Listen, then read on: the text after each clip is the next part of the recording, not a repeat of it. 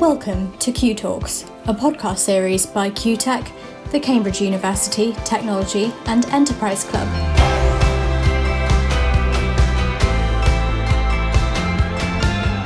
This recording is from a live webinar that was held on the 12th of June 2020 with Bill Janeway, discussing his involvement in the creation of life technologies and his perspective on the VC biotech space.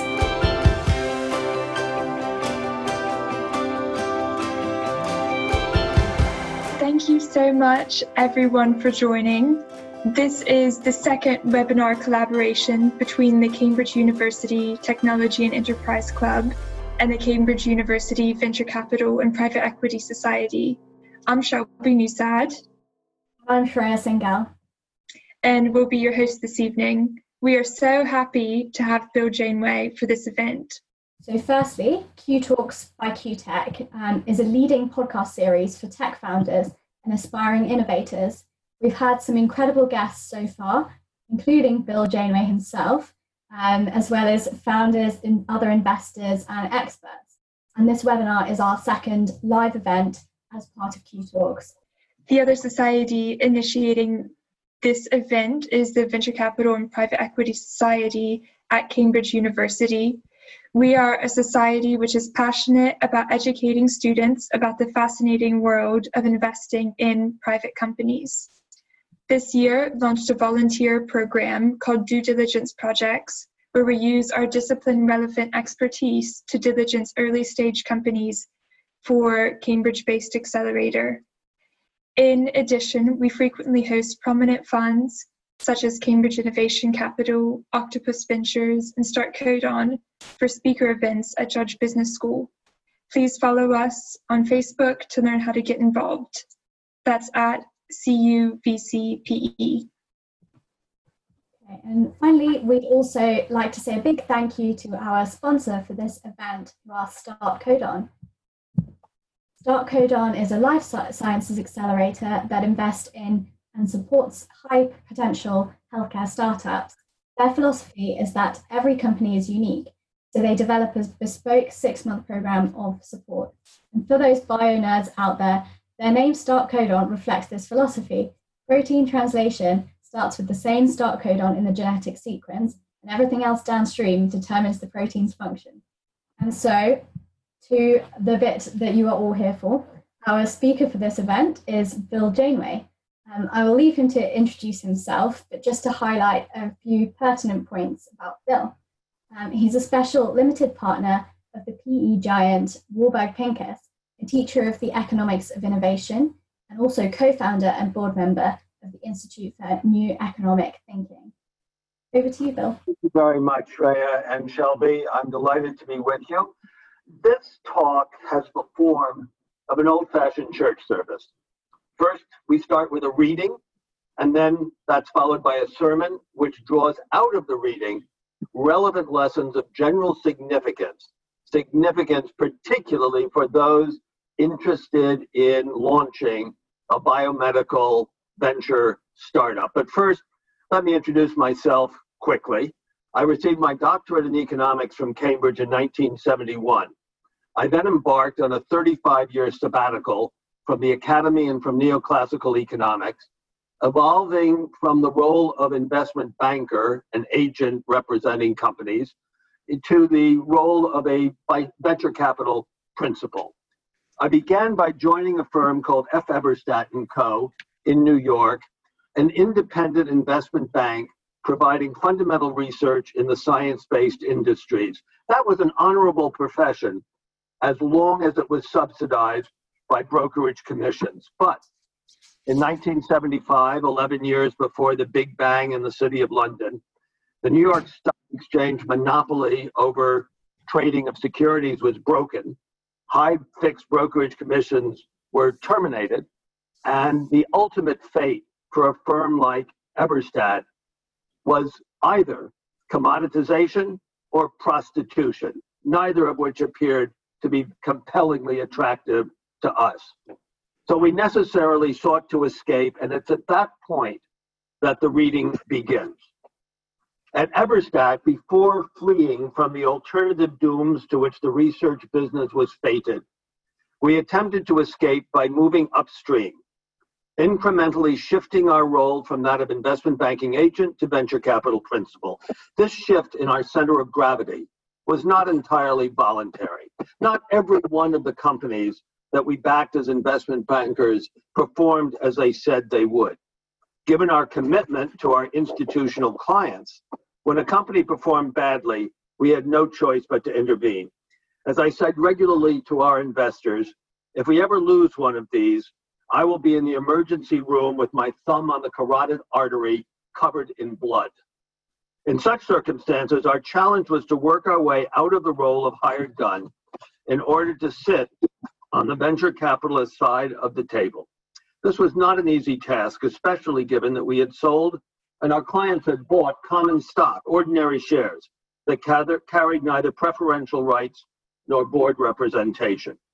But in critical circumstances, our relationship with our institutional clients provided the necessary source of leverage. Before we came to establish our own modest venture capital funds, and beyond any commitments our clients made to them, they had deep pockets, far deeper than those of any venture capitalist or all of them in combination. In practice, these funds were accessible only with our active support and on terms we recommended, which endowed us with the ability to act as principal by proxy. So I learned the venture business by coming in the back door as a sort of cross between a police officer and a garbage collector. By far the most effective mentor I had in this career changing transition was a man called Fred Adler. While he was operating under the guise of a venture capitalist, Fred's excellence lay in his ability to take a business apart analytically, dissect the interaction of its functional operations and its financial cash flows. He was a notoriously difficult human being, treating CEOs as subordinates and subordinates as trash. I used to tell him that the greatest compliment he ever paid me was that he never offered me a job. But it was through two collaborations with Fred that I learned the substantive consequences of taking responsibility as a financier for the economic life of an operating business. The first of these collaborations concerned Bethesda Research Laboratories, BRL, a pioneering producer of enzymes and other biological products needed by all who are active in the nascent field of molecular biology and the technologies of genetic engineering. At Eberstadt, we become intrigued with biotechnology in the late 1970s. In 1977, Bob Swanson, the business co-founder of Genentech and a former Wall Street analyst, had called me to introduce his startup. After some serious exploration of the emergent science of molecular genetics and its potential to deliver to deliver clinically effective, commercially significant therapeutic and diagnostic products, we decided not to participate as financiers. Despite the government's growing support for research in the life sciences through the National Institutes of Health, the timeline from laboratory to clinic was certain to be so long, and the rate of attrition from candidate molecule to FDA approved drug was certain to be so high that investment returns were bound to be hugely speculative. No biotech startup could be expected to reach positive cash flow from operations during the lifetime of the venture funds that launched it. Investment success across the prospective new industry would be far more dependent on the varying state of the public equity markets for both primary financing and ultimate liquidity than on the scientific and operational success of the ventures but we were attuned to the potential for a, a Levi Strauss opportunity. Rather than backing any of the host of startups panning for gold, we wanted to find a business that delivered what all of the prospectors needed to do their work. This is what BRL did, offering a growing range of the molecular tools needed to, gen- to conduct genetic engineering.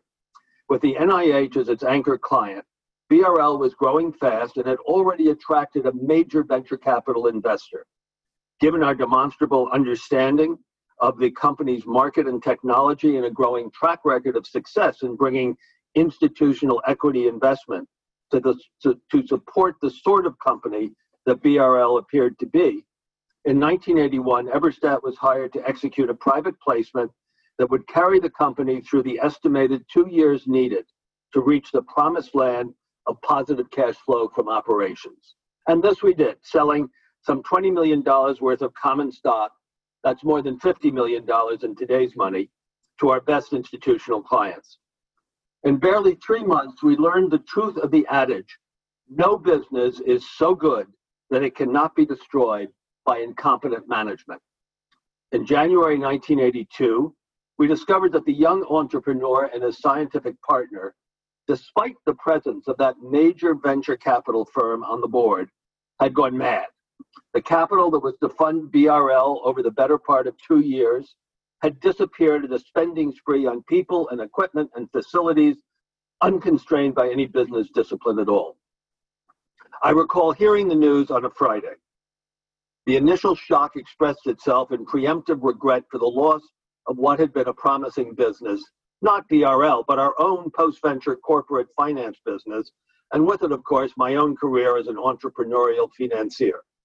Through the ensuing sleepless weekend, however, I worked my way through the pragmatic logic of the situation. BRL was indeed a promising business with more than $10 million of annual revenue, and it was growing rapidly in a rapidly growing market. In other words, it was worth saving. To save it, however, was going to take time and money. Money to buy the time needed to cut costs and stabilize operations. Our clients had ample additional resources from which to fund the turnaround, but we could not ask them for more cash unless we could do so in partnership with new leadership whom we and they could trust to use their money effectively. But of course, we were hired agents with no seat on the board, and our clients owned common stock with no defensive protections against just such circumstances. The order of action resolved itself into a conceptually simple sequence of events, each of which had to occur so that BRL and our business and my career could be saved. First, we had to secure the commitment of an experienced, credible, operational war leader who would join forces with us. Then, in partnership with this leader, we had to secure effective control of the company, subject to raising the needed new capital.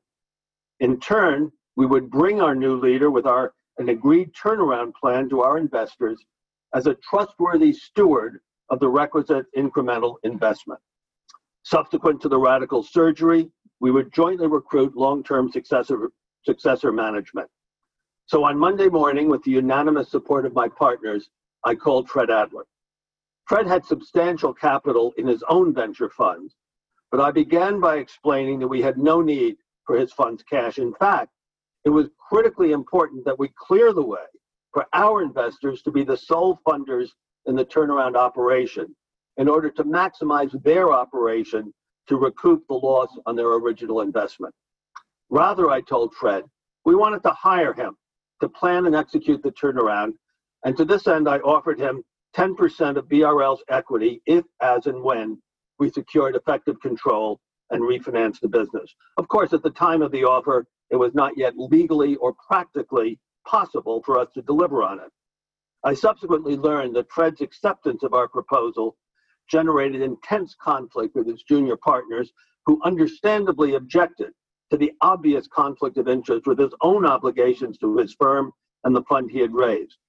At the time, both issues proved to be blessedly irrelevant to his decision to join the project. The next step was for Fred and me to invite the principals of the incumbent venture firm to meet us in New York for what proved to be a remarkably efficient confrontation with reality. It did not hinder the process that the junior partner, directly responsible for the investment, was in a state of shock, and that the senior partner arrived drunk. Their choice was clear immediate and very public bankruptcy and loss of all of their investment, or surrender of their protections against the substantial dilution that our investors' refinancing of BRL was bound to entail. They acquiesced completely. The following step was more melodramatic. We had to secure complete agreement to our plan by the two founders of BRL who still owned effective control of the company. My partner, John Hogan, and I arrived at the company's building in Gaithersburg, Maryland, next door to the NIH, in the afternoon, knowing that if we did not get a signed agreement by that evening to the terms of an emergency bridge loan, which carried with it transfer of control, BRL would not be able to meet its payroll on the following day. Fred was in New York, available to join us by phone at any time. The founder's incompetence as business people was easily matched by their powers of denial and evasion. Fred's extensive repertoire of threats and promises was not prevailing until long after nightfall. A telephone message was delivered to the office where we were meeting. BRL's products physically existed inside inoculated eggs that were held in a special purpose rented warehouse. The owner of the warehouse now advised that if he were not paid his overdue rent by the next morning, he would literally pull the plug on BRL's eggs, which meant pulling the plug on all of its inventory of products for sale, which meant pulling the plug on the company itself. This finally was the catalyst for capitulation. Within 24 hours, Fred had become chair of a newly created executive committee of the board. Within weeks, he directed a substantial restructuring of the business. My own transition from passive agent to active principal was confirmed as I too joined BRL's board when we brought five and a half million of new capital into the company. One year later, we led a strategic process to merge BRL with the Gibco Life Sciences division of the Dexter Corporation. This merger created Life Technologies, a strongly profitable business with $100 million in revenue. Indeed, the Levi Strauss of the biotechnology industry. Now to the sermon. Does the specific instance of BRL's rescue convey some more general lesson? It does.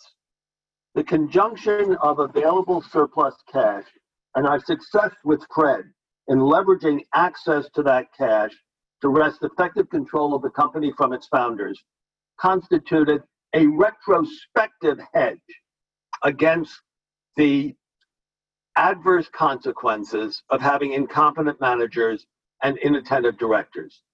But the success of contingencies, the succession of contingencies on which our improvised rescue, rescue mission depended was terrifyingly ten- tenuous. How much more efficient, as well as less emotionally arduous, it would have been to hold effective control in the first place, so that if needed, the surplus, surplus cash could have been deployed without the necessity of the face off with the venture capitalists and the late night cliffhanger with the founders. Ever since BRL, I have known that cash and control represent the sole conjoint hedge against the radical uncertainty that comes with the opportunity to seek outsized returns from making illiquid investments.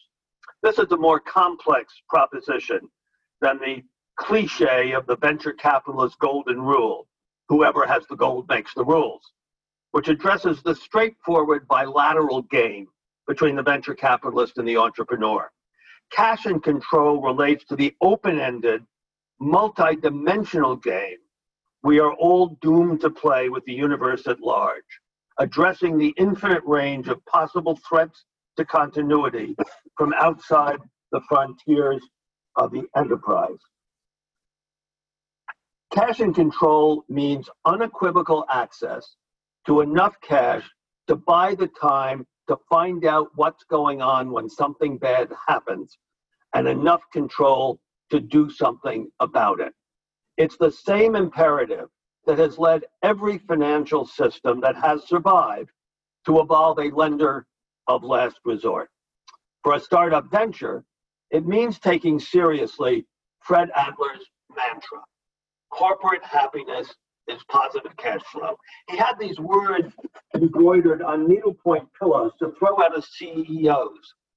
It, it means that you're paying your bills because your customers give you more cash than it takes to develop and deliver the product or service you are selling, rather than being dependent on the problematic availability of cash from external investors when you need it. That's the first lesson.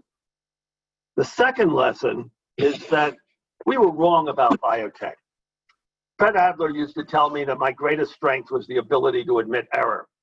At Eberstadt, we ducked direct investing in biotech, and it was substantially my error. Why were we wrong? It was not because we were wrong about the financial profile of biotech ventures. As specified in the reading, for a biotech venture, positive cash flow is a distant dream at startup. And as Gary Pisano of the Harvard Business School wrote some years ago, the time to positive cash flow is beyond the life of the original investors, just as we assumed it would be. Yet venture capitalists have persistently committed billions of dollars to biotech ventures, trailing, trailing only information technology as a focus of investment. As you can see in looking at the percentages to healthcare and biotech versus ICT, all the way from 1985 through to the present. In 2018, US venture capitalists invested some $30 billion in biotech. Why? Because there's been almost continuous access to the IPO market for biotechnology ventures. In fact, during the 10 plus years since the global financial crisis, biotech, life sciences, biomedical ventures have accounted for more than 50% of all venture capital backed IPOs. And here is the data. You can see that pharma and biotech, 48 IPOs in 2018, is more than half of all the IPOs in the United States for venture backed companies. So the next question is why have public market investors persistently committed billions of dollars to companies with no revenues and substantial extended cash flow deficits.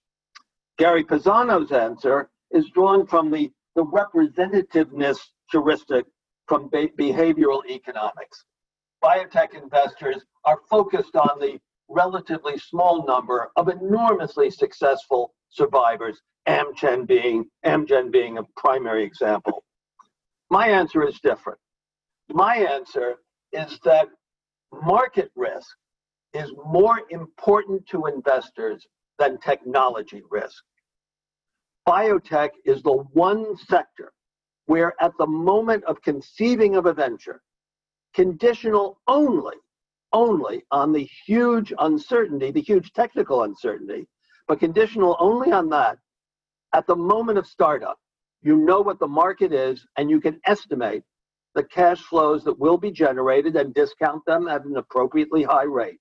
You cannot do that in information technology. This is a lesson that is relevant across the entire spectrum of venture investing at the techno scientific frontier. Knowing whose problem you are trying to solve is more important than succeeding at one of the possible ways of addressing that problem. Data from MIT's Venture Monitoring Service confirms this. Experts at MIT evaluate ventures that are submitted to the service and indicate whether they are interested in providing mentoring services to the young entrepreneurs. Their indication of interest is, quote, a, a subjective evaluation of the venture. 4.4%, only 4.4% of ventures gain an indication of interest. 54% of entrepreneurs pursue the venture, and 28% of total ventures achieve successful commercialization. So, how well do positive evaluations match success? Accuracy of the expert's evaluation in assessing technical risk, very high. Accuracy of experts' evaluation when market risk is salient, as in the consumer web service and software internet, zero. Now, there's one more strategic lesson to be learned from the BRL saga. Let's return to the data on venture capital investing. Since 1980, biomedicine and information communications technology has persistently accounted for 70 to 80% of all venture capital investments in the United States. These were the two sectors where the US government invested hundreds of billions of dollars in the underlying science and in funding the translation of that science into potentially commercially relevant technology.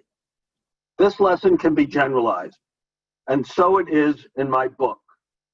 There, I explore in historical detail the complementary roles of the mission driven state and financial speculation in financing investment, the process of experimental trial and error and error and error experimentation at the frontier. I explored in that book, Doing Capitalism in the Innovation Economy, and you can too.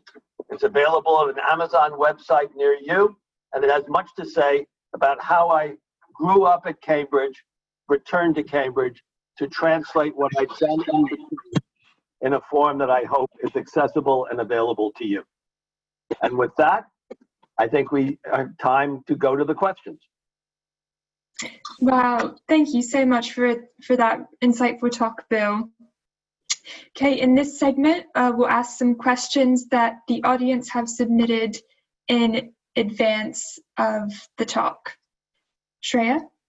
Um, so the first one is, how do you expect COVID-19 and the accompanying recession to impact the biotech startup scene?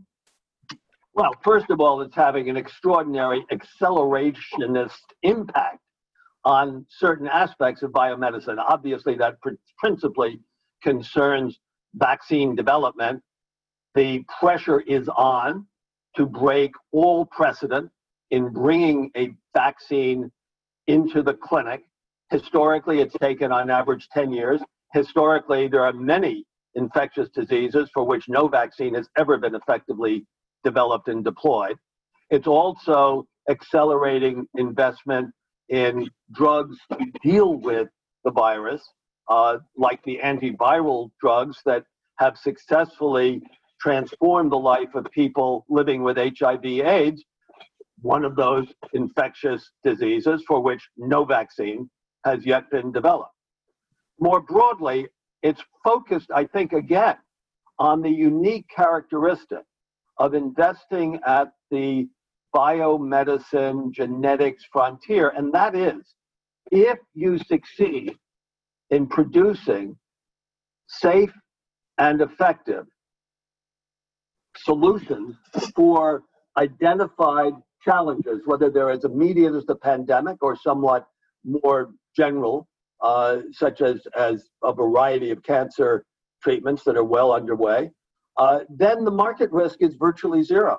I think, if anything, if anything, this will increasingly shift the weighting of the scale towards biomedicine, particularly, particularly after we've witnessed over the last nine, ten months what's happened in the world of applied information technology using the internet as a medium for distribution uh, and delivery of services where um, those services seem to be fundamentally incapable of generating a business model that has any potential of ever of ever realizing positive cash flow from operations. So compare the new biotech start compare a, a, a Moderna versus WeWork.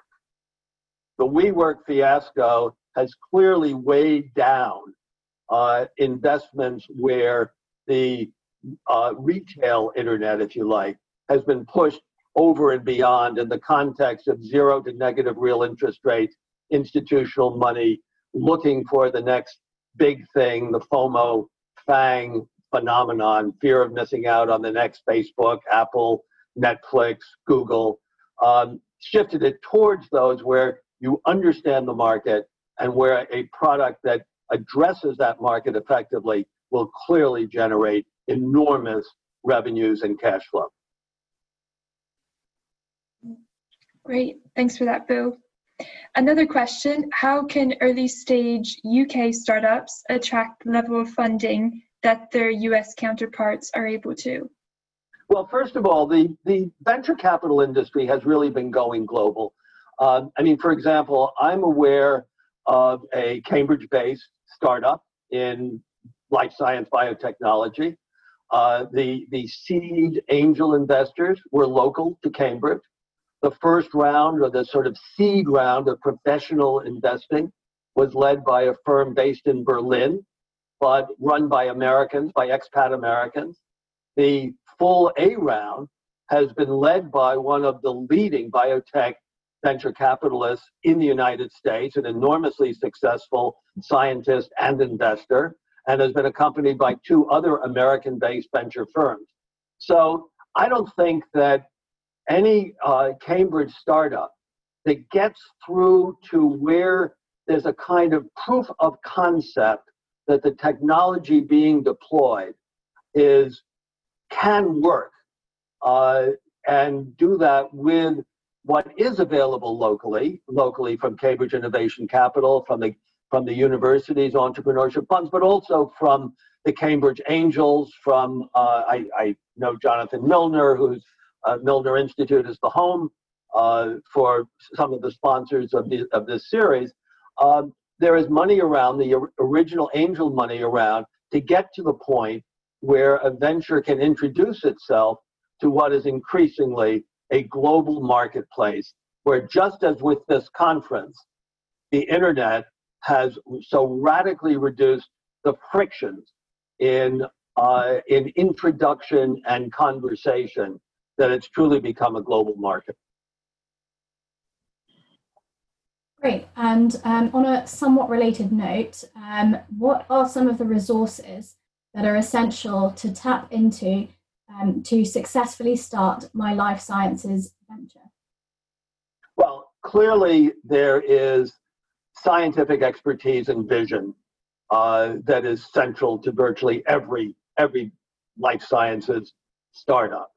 Um, that goes with some understanding of the clinical uh, environment, the clinical ecosystem, where the target, whether it's diagnostic or therapeutic, where the target products are going to be deployed that means both, obviously, the demographics of the condition.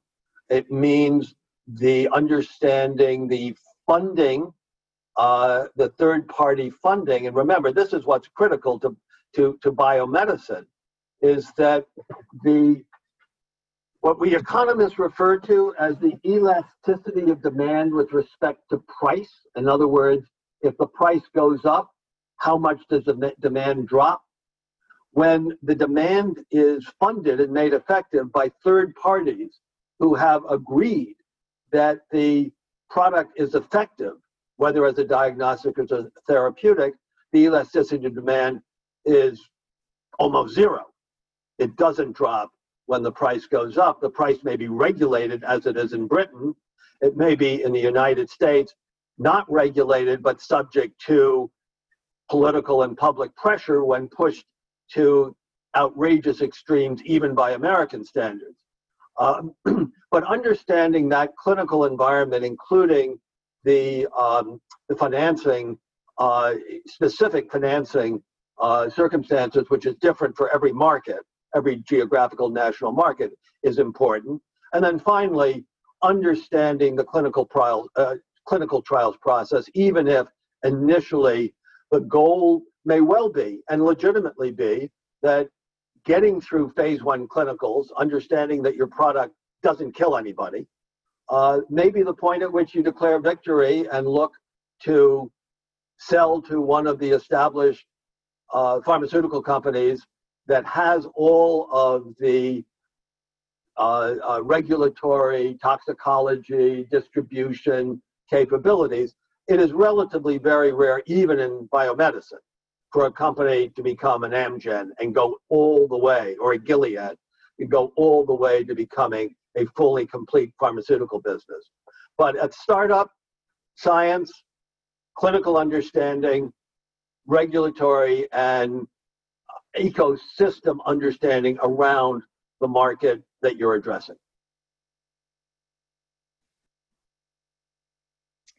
Okay, fantastic. So now we're going um, to go live with questions asked during the webinar through Minty. So one of the top voted questions, Bill, is what sectors within life sciences are you looking at investing in now? Well, first of all, in the life sciences over recent years, I've evolved from uh, I've evolved from being an active investor to being, I must say, a trailing spouse. My wife is the geneticist. Uh, she was actually trained. Uh, she worked in Roger Pedersen's Stem Cell Lab, the first stem cell lab in Cambridge, and then in Mark Cotter's Newark lab. And she's on the board of Rockefeller University and the New York Genome Center. So I, the one thing I've discovered, and this is why I'm not an active angel investor. The one thing I've discovered is the more you learn about genetics, the more you learn about genomics, the more you learn about the processes of translating into the clinic what is demonstrated in the lab, the more you recognize that it's not that simple. Everything gets more complicated. I must say, I am enormously impressed with um, the potential for uh, the, with a caveat, the potential for personalized medicine, for mapping, for mapping therapeutics to the genetic profile. It's perfectly clear that what we used to think about clinical trials uh, is completely wrong. We used to get average data on clinical trial results and say, well, 23% responded with complete complete cure, 56% some possible, you know, some therapeutic benefit, and the balance it didn't really do any good. Well, what we know is that for 100% of people with this particular genetic profile, it worked perfectly. And for 20% with a with a different profile, it didn't work at all. And it mixed in between. So that that is absolutely fascinating. And frankly, as an economist, understanding that it's not just the mean, it's the higher moments of the distribution that really, really matter. And that being able to partition the population in a clinically useful way, I think that is fascinating and opens the door to an enormous, an enormous uh, scientific and therapeutic opportunity, but also an enormous social challenge because the distribution of who gets access to that personalized medicine is going to be a social choice. Right now, between the UK and the US, it's hard to imagine a more radically different social response uh, than what we have in the US, where medical treatment uh, best in the world for those who can afford the best in the world, and virtually non existent for a substantial minority of the population. Great. Okay, so our next top two questions are quite related, so um, we'll ask them together. Um, so, can you discuss the KPIs or the most important things that investors look at and that they want to see um, when they're assessing early stage life science startups? First, uh, first, I think two parallel processes. One is proving the science, proving the replicability of the science. This is why the you know the revolution in rec- repl- replicability across all of science is so important. But first is have what you observed uh, is is it a, an accident? Is it or is it genuinely replicable? and then is there a path towards scaling it up? That's on the on the technical side. The second is indeed that understanding of whether you call it a target market or a set of clinical needs, understanding that in depth, and then thinking through the process of how you go from here to there and that gets to what to me is one of the most important steps in reading a business plan. When I read a business plan, whatever the underlying technology, I always begin first by reading the biographies of the founders. It's a team you're investing in. Second, reading their analysis of the market why is this interesting uh, and and and attractive? Why is there a need, and how intense is that need, and how big is the need? And then going to understand why the proposed solution has, in this case, a scientific basis, a clinically de- potentially demonstrable scientific basis for solving that problem. Okay, so the next question. Um, Bill, in a previous interview with Rob Johnson from INET, you mentioned briefly that there was a VC bubble in 2015 to 2017. Could you briefly elaborate on this? Was it only SaaS, or did this include the biotech bubble as well? Well, I, I really separate the two out, but there's a general condition and then there are specifics.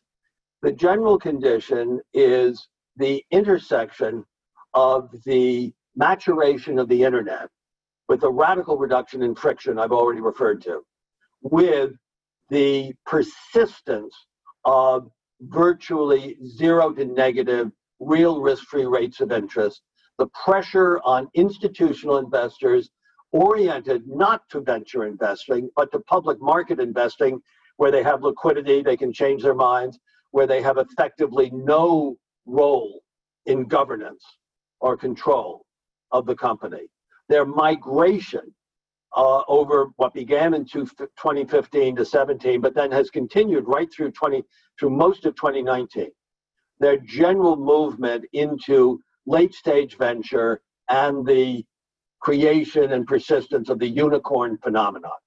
Companies financing infinite, not not quantifiable cash flow deficits, but like WeWork, cash flow deficits reaching out to the crack of doom and to the heat death of the universe, funding them with capital from institutional investors with no understanding or knowledge of the operational dynamics of startups no experience of dealing with entrepreneurs, and paying premium prices for shares which they could not resell without liquidity. That's the, the venture bubble. I think that it has been most heavily concentrated in the consumer internet. I think that the uh, the digital services clearly it's gone, it's disappeared. Where digital services feed over into delivering real world in real life services as whether it's it's um, co-working or scooters or food delivery um, i think there's a real reckoning there the goal now is to try to uh, before competition policy comes in to merge the losers together in the hope that um, three losers becomes one possible winner that's never been my experience, by the way. Um, but in the biotech world, yes, investment values rose and institutional money became more available. But that's where the IPO market has stayed open. And the IPO market has been the, in a way, the access to the IPO market has been the damper for the kind of craziness that's gone on in that segment of the venture world where there have been very few IPOs, where many of the IPOs that actually happened, like Uber and Lyft, were the high point of the valuation of the companies whose shares are now selling at 30, 40, 50% lower, uh, lower than the prices at which institutional investors invested privately before they went public. That's the bubble that I think has been deflating. Whereas I think venture and institutional support for biotech companies private and then public, continues strong and will continue strong. Great, thank you. Um, we've had quite a few questions uh, related to careers. There's a few on the topic of getting into venture capital. Um, so some people are asking what's the best way to get into the industry. Um, it's quite difficult to find vacancies on websites. So how do you recommend people find opportunities um, in venture capital if they're interested? Well, first of all, this is a Cambridge audience, and Cambridge is one of the places where firms, the larger firms who do uh, recruiting on campus, uh, this is one of the places where they where they do it. That's that's the first. So there is a kind of institutional advantage of having gotten into Cambridge and done well at Cambridge. The second is that there, there are multiple paths, but in the life science biomedicine area, there's no question that immersion, being a native participant in the scientific and technological ecosystem world is really important. Trying to come in from the outside and learn it on the fly, which is what I did in the late 1970s, early 1980s. I did have partners who were who were native to it, who had PhDs in the relevant uh, life sciences at the time. Um, so I think that there's a second advantage for those who haven't really um, committed themselves to uh, reaching a degree of expertise that is demonstrable. Uh, third, a number of people I know who have become active venture capital investors in the life sciences sector have gotten to a venture firm in one of two, maybe three different ways, two ways principally. One is by way of a consulting business, by way of one of the many professional consulting businesses uh, that provide advisory services to venture capital firms. The second, and this may sound a little um, not too attractive, is by way of investment banking. The given the persistent uh, uh, uh, flow of initial public offering, given the merger and, and acquisition activity in the sector, the major and some more specialized investment banking firms have teams of professionals who serve the industry, and that means serve the investors in the industry. Working for one of those firms is the way that you can get known by one of the venture investors in a firm who's, to whom you're providing services. So even while it can be challenging to get that interview with the venture capital firm itself from uh, the time you get your, your degree, your, your doctorate, or even your MPhil at Cambridge, uh, there are alternative paths to establishing your expertise in the eyes of those for whom and with whom you want to work. That's great. So another question, Bill. Um, you've touched on if having a doctoral degree is relevant. Um, how can we ensure proper systems are in place to prevent biotech companies starting out with too ambitious of goals and not ending up um, returning money to investors? Well,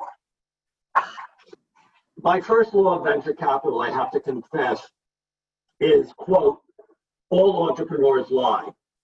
And the ones who don't know they're lying are the ones who really get you in trouble. I am speaking, of course, 40 years after I first uh, stated this law about Elizabeth Holmes of Theranos. Uh, there will always be entrepreneurs who, as Fred Adler used to say, drink their own bathwater and think it tastes like champagne. Uh, the the way it, BRL, the history, the soap opera of Bethesda Research Laboratories uh, illustrates the way, the way to keep track. And this is by way of those who are also are working for the entrepreneur and those who are funding the entrepreneur. And that is follow the cash. Now, a biotech startup is going to generate negative cash flow it is going to invest money and do so over a period of years. But for every period, every month, every quarter, every year, there should be a budget, a budget whose translation into cash in, cash out is more important than whatever the accountants say are generally approved accounting principles and correspond to a profit and loss statement. What matters is the cash flow. And what matters is when the cash flow does not match what was predicted, forecast, and committed to by the entrepreneurial management. That's how to constrain the understandable hyperbolic, hyperbolic uh, uh, assertions of an entrepreneurial leader who is almost bound to overstate the um, uh, over, overstate the likelihood of success and the magnitude of success. I used to say that, you know, if they get the contract, if the trial works, you're going to get a phone call at four o'clock in the morning saying, Hooray, we won. You have to make the call to find out why the cash is 10 million less than it was supposed to be at the end of the quarter. Where did it go? What did it buy? Where are we now? Given today's audience is spread across the world, do you have a view on whether the US is still a place to be, still the place to be for life science VC, or do you expect a shift in capital to markets such as Europe, Asia, or other emerging markets? That's a very, very good question. This is obviously a extraordinarily stressed time in the history of the American Republic uh, and in our own version of capitalist democracy uh, and the problematic intersection of political processes and market processes. Um, it is the case that over the last five to 10 years, national government funding of fundamental scientific research has stagnated and in some critical areas declined. That's particularly true in everything to do with climate change, which is a radical, radical uh, loss of American participation, let alone leadership. Um, it does remain relatively strong in the life sciences. There is now a, mo- a movement afoot in Congress uh, we'll see whether it, it, it, can come to fruition before the election. I'll come back to the election. Uh, to, to substantially increase NIH, National Institutes of Health funding, partially as a kind of political, almost uh, reflex re- reaction to the pandemic and to a public health crisis for which the US was not uniquely unprepared, but was perhaps sharing with its Anglo American brethren uh, a degree of unpreparedness that is clearly very unfortunate. Um, I am impressed across Europe, and particularly on the continent of Europe, by the mobilization of research resources and the growth in both uh, entrepreneurial uh, talent and professional venture backing of entrepreneurial talent. This has emerged, really, I think it's fair to say, since the global financial crisis. Uh, the European Research Council, the Horizon 2020 programs, enormously impressive. And for those who um, would decry the, the bureaucrats of Brussels, let's have more of them generating Horizon 2020 or Horizon 2025 programs of support for fundamental science and the translation into applicable technology. So I, I, I think that um, there are, well, elsewhere, of course, of course, we should expect to see China uh, as a major participant and player at the frontier across all of science and technology, uh, including the life sciences. Um, one of the more one of the more problematic acts of uh, the current administration in Washington was to cut off the collaboration, the research collaboration between American scientists and Chinese scientists focused on the translation of diseases from bats to human beings. How short sighted is that? There are other areas where it's, it's proven to be quite frustrating. I happen to know a bit about uh, Singapore's enormous commitment to trying not only to sponsor scientific research, but to nurture an entrepreneurial startup community, which has not proven to be very successful. But it's a one city, it's not a nation. Um, and uh, what goes with you know enormous uh, discipline and rigor in the classroom does not necessarily go with imaginative, creative, uh, breakthrough, disruptive, scientific uh, invention and discovery. Um, but I certainly am, as I say, I'm most impressed by what's been going on across Europe. And I do, I do, um, no matter what happens on January 1st, I do include the UK in that. Uh, and obviously, I'm aware, as I mentioned, of a good deal of what's going on around Cambridge. And so much of the Cambridge phenomenon has been in the life sciences and continues to be that it's, uh, it, it's, a, it's a very, very rich uh, uh soil in which to uh, plant yourself as, uh, as an entrepreneur, as an entrepreneurial scientist. That's great, Bill.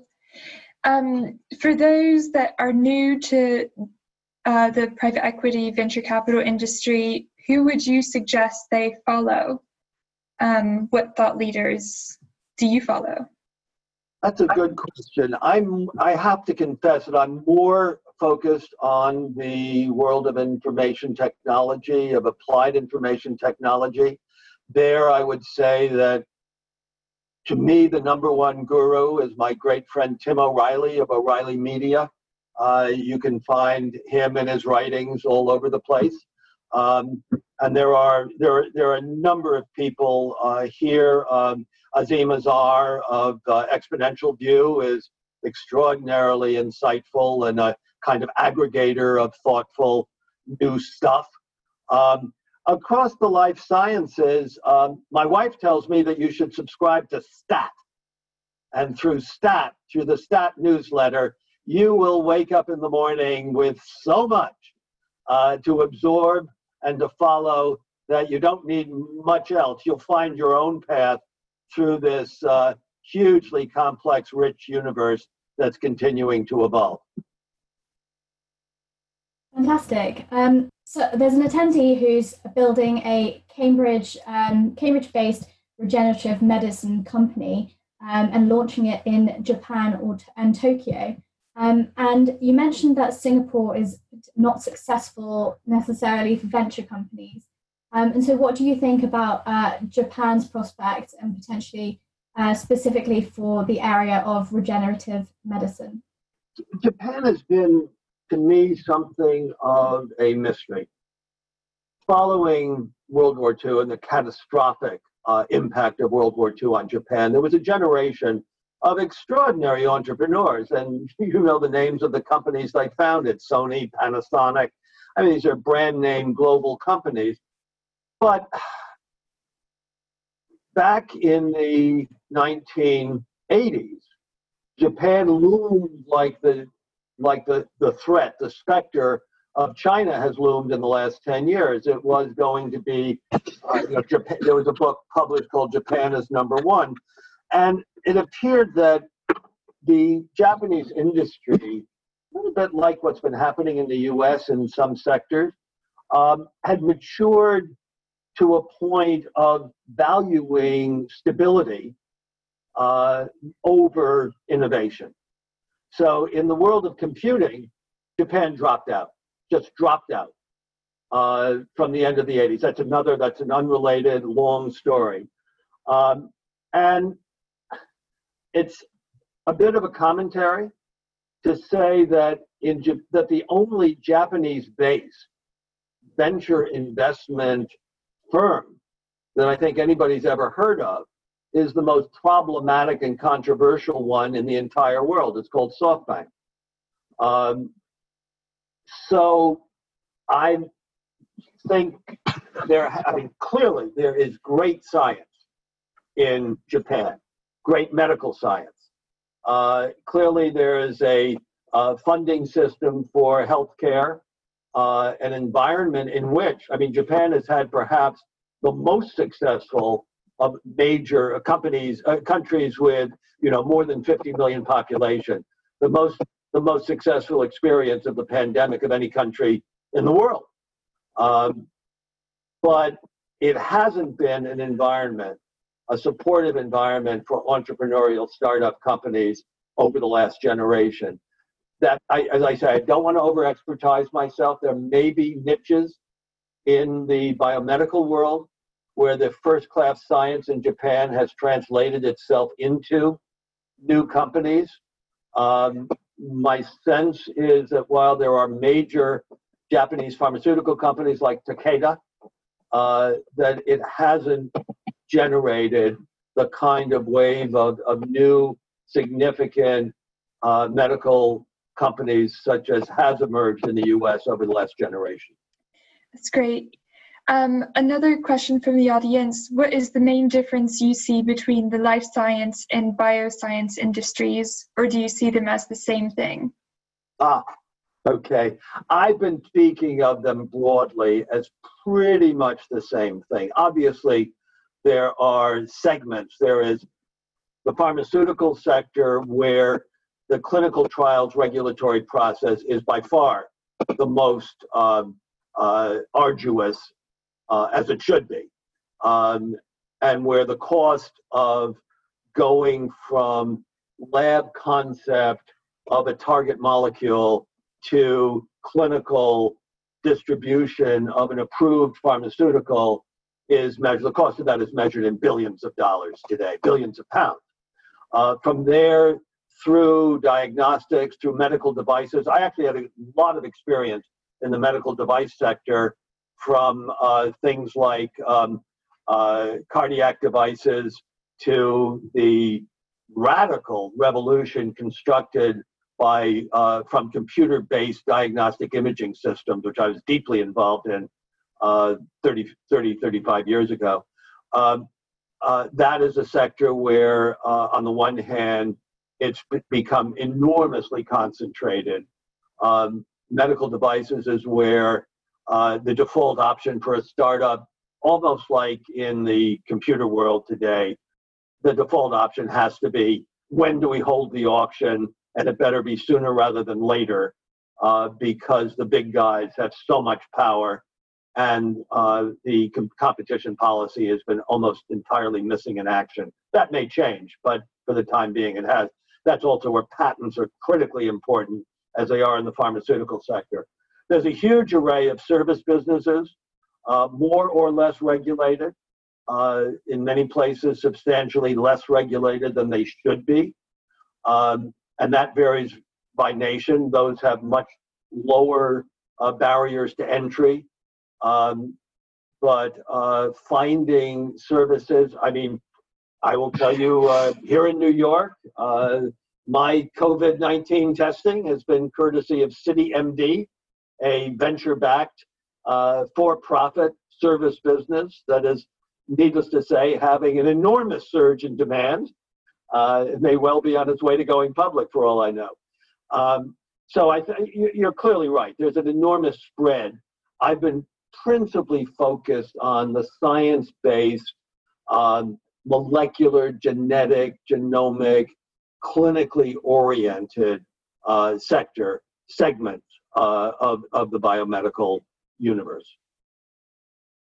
Fantastic. It's great to see so many people still on this call. You clearly have your words of wisdom are very valuable, Bill. Um, I think uh, we'll do two more questions if that's okay with you. So, another question that's come through is um, Is is VC biotech investing dying, in your opinion? Um, in recent years, we've seen investors are directly investing in companies rather than placing their capital in traditional PE VC firms. Um, what's your perspective on this? Uh, corporate investing. That's a very, very good question. Yes, you're absolutely right. It's uh, it's it's been true quite a, across the board. There's been a big movement towards corporate investing in as, as venture capitalists. Um, it's problematic uh, for the startup. I'd look at it from the perspective of the startup and from the original funders of the startup. The challenge is twofold.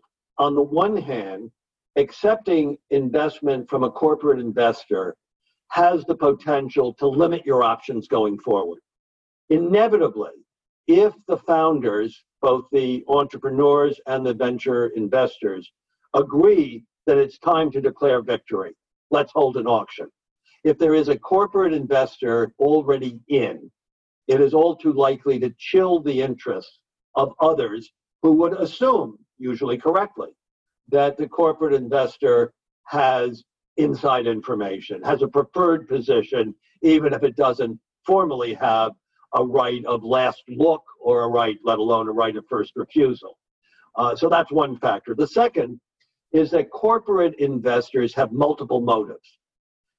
In a way, that the good thing about venture investors is that they are monomaniacal. They're there to make money. The corporate investor may be there on the one hand to have a window on an interesting area of technology that's opening up. On the other hand, it may deliberately, more or less explicitly, be the front end of an acquisition program. On the third hand, it may be a way of keeping on board in the company some of the smartest people who want to be allowed to play this game. Um, but on the other hand, on the fourth hand, most corporations have a really hard time creating a compensation system for their venture capital subsidiary that's competitive with the independent venture capital firms. It's it's a little challenging. Uh, I I could tell you some stories about that, but those mixed motives can mean that having a corporate it sounds so great. You know, they're they're endorsing our technology. They're uh, perhaps we're going to establish a commercial partnership with them, but it does come with some curses, and you should be aware of that up front. Okay, so for the last question, Bill, um, regarding company restructuring, how do you restructure a company according to the investor's will without losing the essential human resources that have been crucial in the development of the company? That was absolutely an excellent question. It's an excellent question. In the case of BRL, I have to tell you, um, and this has been my experience, in numerous cases where the failure in leadership has been so complete and obvious as it was at BRL. By the time the investors intervene or the new investor intervenes, uh, the talent, the really talented people in the company, when you meet them, say, What took you so long? Where were you? We knew this was out of control and going to make a large hole in the ground. So that's that's one possible answer. The second is usually ventures are led by a team, not by one individual. And it can be that the failure can be ascribed to one person who was over his head, she was underwater, and there's a working team there. And the third aspect of it, this is the venture capitalists who really succeed succeed in good part because they establish intimate relationships of trust and collaboration with people who know how to build businesses. As I say, Fred, my, my partner at BRL, Fred Adler, was really more a company doctor than a great investor. Um, and with Fred, we recruited, on the one hand, a first class CEO for what became Life Technologies. We also recruited one of the greatest uh, scientific advisory boards of any company of its type uh, in the in the 1980s. Uh, multiple Nobel Prize winners who were actively engaged with the science of the company. So we didn't just bring the money needed; we brought the team to lead and support the successful turnaround. So if you're choosing your venture capitalist, one fundamental due diligence for the entrepreneur is to understand the depth and breadth and to interview participants in the operating network that that investor can deploy when needed uh, in support of their portfolio companies. Okay, fantastic. Um, I think I speak for everybody who's listening to this webinar when I say thank you very much, Bill, for sharing your insights so openly and being able to answer everybody's very varied questions. Um, and so, yeah, I just want to say a big thank you to Bill for being our speaker for today. Thank you all very much. It's been a wonderful experience for me as well.